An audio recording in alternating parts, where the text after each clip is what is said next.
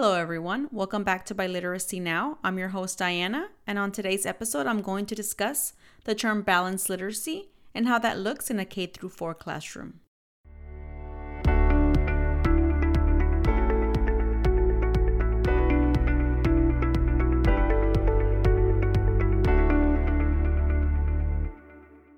Thank you so much for being here today. As always, you can follow me on Instagram. That's where I spend most of my time. You can visit my blog at biliteracynow.com and purchase my products on Teachers Pay Teachers and Bilingual Marketplace. Let's start with discussing the term balanced literacy. I want you to think of it as a huge umbrella, and underneath that umbrella are various components that make up what it means to expose the student to various forms of literacy. Some of those components can be things like your read aloud, the reading workshop, the writing workshop, word study, guided reading, shared reading, interactive writing, shared writing, strategy groups. All of these things can make up what it means to follow a balanced literacy program. Now, the reason why balanced literacy is so important is because it's something that we're expected to do on a daily basis, right? Especially for those of us who are teaching in grades K through 4. Now, this term is specific to reading and writing teachers, and it does not matter what language you teach in, right? Whether you're a bilingual teacher, dual language teacher, ESL, or if you're a regular ed teacher, you still want to provide your student with a healthy balance of literacy exposure, regardless of what language you teach in. Okay, so let's get back to those components that make up balanced literacy. The first one that I'm going to be discussing today is read aloud. That's one of my favorites to talk about. Now, what I want to do today is sort of talk about each one in detail and then kind of give you an overall of what I think your day to day could look like. So, we'll start with read aloud.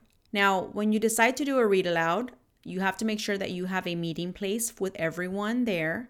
So it's usually at the rug and you're at the front with an easel and you have the picture you have the book in your hand and you begin to read. Now, one of the things that I see a lot of teachers do that really just makes me cringe is seeing how they don't plan out their read alouds. I don't understand how you don't read the book ahead of time. You have to, guys. You have to know where you're going to pause.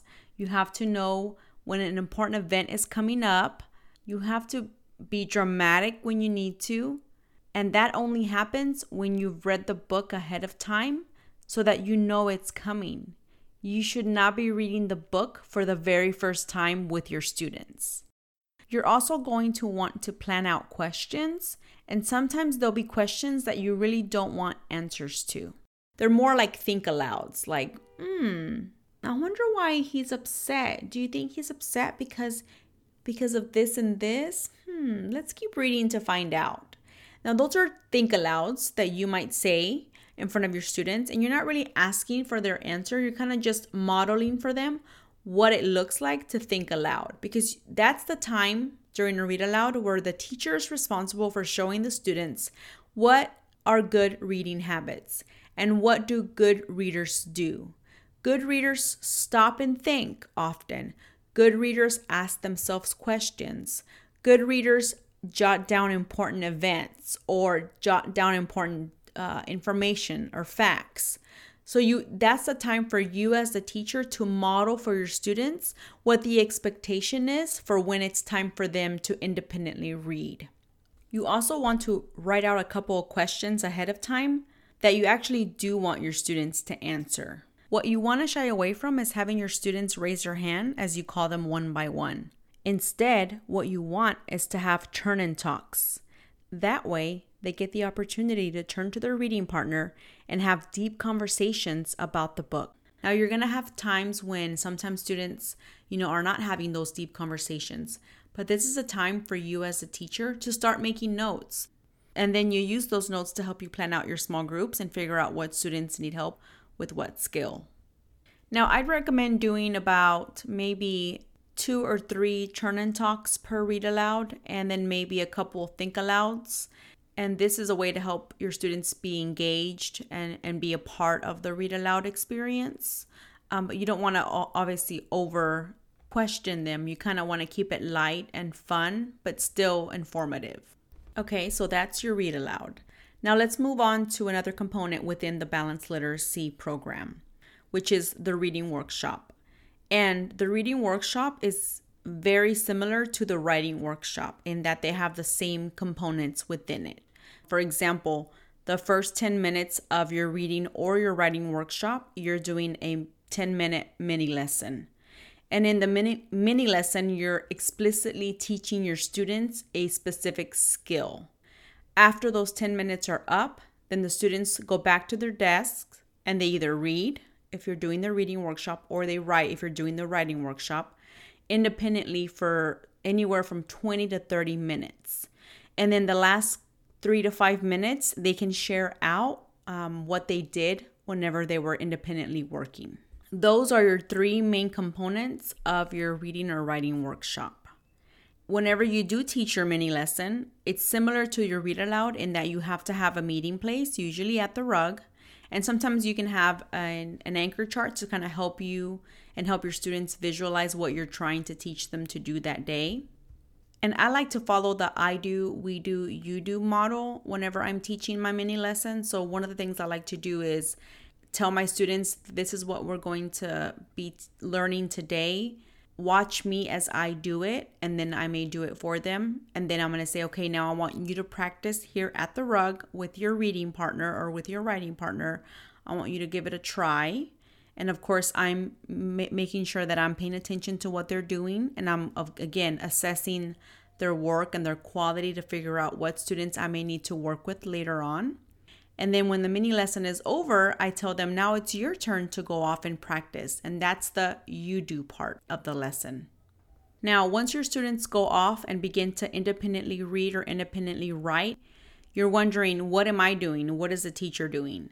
Well, that's the most important part of the teacher's day because during that time when they're independently working, it's your turn to start pulling small groups, right? So you have about 20 to 30 minutes I would suggest you pull maybe three or four students to your kidney table and begin working with them, whether it's a small group lesson uh, to focus on a strategy, whether it's a guided reading lesson, whether it's a shared reading lesson, but you're constantly working with small groups of children.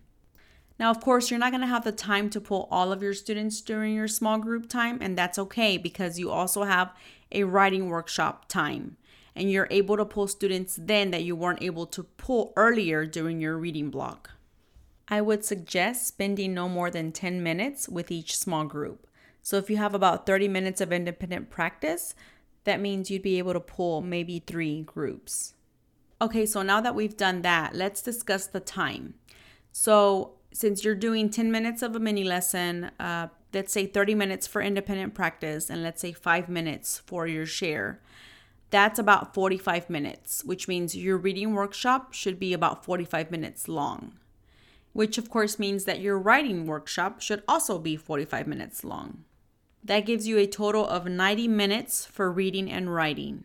For the sake of this podcast, I'm going to use my district's timeline, which my district states that we need to have 120 minutes of reading instruction per day. So if I'm adding my workshops, reading and writing, that's 90 minutes, plus I'm adding the 20 minutes for my read aloud, that gives me 110 minutes, which leaves me with 10 extra minutes. And in those 10 minutes, I'm going to teach word study. But first, can I tell you a secret about word study? It's not that hard, guys. It's really not. I think a lot of teachers shy away from it because they don't know exactly what to do. Now, here's the beauty of word study it can be whatever the teacher wants it to be. The main thing you have to keep in mind is that you don't want to make it seem like it's repetitive and you don't want to make it boring. You kind of want to make it fun. Now, I'm going to give you some ideas of the things that I used when I when I taught second grade and when I taught fourth grade. I would give them a list of their words for the week, and on Monday, they would look it up in the dictionary. On Tuesday, they would write a sentence with it. On Wednesday, they could do a drawing. On Thursday, they could um, write it on a uh, on a dry erase board. On Friday, they would practice with their friend, you know, do like a little spelling quiz with their friend, uh, with their reading partner. It just depends on what your students like, what is engaging to them, and also it has to be specific and tailored to your students. My district uses a program called Words Their Way.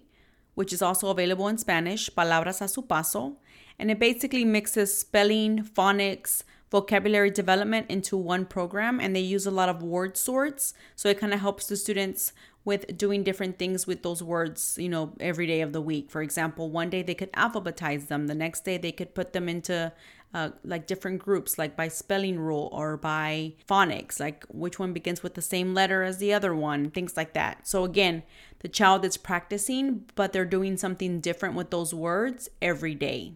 And that's word study guys Okay, so that brings us to 120 minutes of reading instruction per day. Now you're probably wondering when am I going to teach guided reading? When am I going to teach shared reading? And that's a very good question. Sometimes we don't have the time to incorporate those things into our everyday. But I would suggest to teach your guided reading lessons during your small group time. And then if you want to do your shared reading, you can do it during your small group, but that's a little tricky because remember, shared reading is a five day plan. So you kind of have to do it every single day with the same set of students. So that one's a little trickier to navigate, but guided reading is absolutely something you can do during your small groups. Now keep in mind that you want to rotate your students out, so you want to be able to see everyone at least two or three two to three times per week. And aside from guided reading lessons, you can also teach strategy group lessons during your small groups. And that's basically where you're teaching students that are from various reading levels how to do a particular reading strategy. Like, for example, how to identify the main idea, or how to summarize, or how to infer. Those are called strategy groups because, again, you're focusing on that skill at various reading levels. So you can have a student in front of you who's reading level P, level M, and level N, and that's okay because their books are probably going to have areas where they can infer or areas where they can identify the main idea in details or whatever strategy that you're trying to teach them that day. And these, of course, are more appropriate for third, fourth, and fifth grades because you're dealing with these complex skills that show up in these higher level books. Okay, guys, so now that we've discussed the components of balanced literacy or some of the components, let's talk about what your day to day would look like. So, let's say you have your classroom schedule that you're trying to put together right now. So let's say school begins at 8 o'clock. So I would start off my day with my read aloud for me. That's something that I would like to start off with. So I can do from 8 to 8.20 is my read aloud. Then we're to take a break, we're to stretch our legs, and we're to go to the restroom. So from 8.20 to 8.30, we're at the restroom. We come back at 8.30, we promptly begin our reading workshop. So from 8.30 till about 9.15, that's my reading workshop time. I, da- I taught my mini lesson, they independently practiced, I pulled small group, and we shared for briefly three to five minutes at the end. Now at 9:15 I begin my writing workshop time. I do the same thing. I teach my mini lesson, they independently write for 30 minutes, I pull my small my small group and then they get to share out at the end. And that will bring me to 10 a.m. Now from 10 a.m. to about 10:10 that's when I do my word study, and that wraps up my reading and writing block for the day. So that gives me a total of 120 minutes, which is two hours, plus 10 minutes that we went over because of the restroom break. I know that time is like a very big thing for us as teachers because we never feel like we have enough time, but I would honestly recommend that you create a schedule that's large enough to be able to, to be seen from every angle of your classroom to hold yourself accountable for going through the motions of all of these components because maximizing your instruction time is such a difficult thing to achieve for a first time teacher. But once you have it, I promise you that your day will go by so much smoother. You won't feel as stressed and you'll just feel more productive. You know, you'll feel like you you did a lot with your day and that will translate to student growth. I think you'll notice a difference in your students. They'll become better writers, better readers, they'll expand their vocabulary, become better spellers, and they will definitely demonstrate good reading habits as long as you're modeling that for them every day. If you're interested in learning more about balanced literacy, you can visit my store Biliteracy Now on TPT, and I have a product called Balanced Literacy Classroom Checklist and PowerPoint with real life pictures of classrooms, steps, and ideas that you can take to get your classroom ready. Thank you so much for listening today. My hope is that you leave inspired.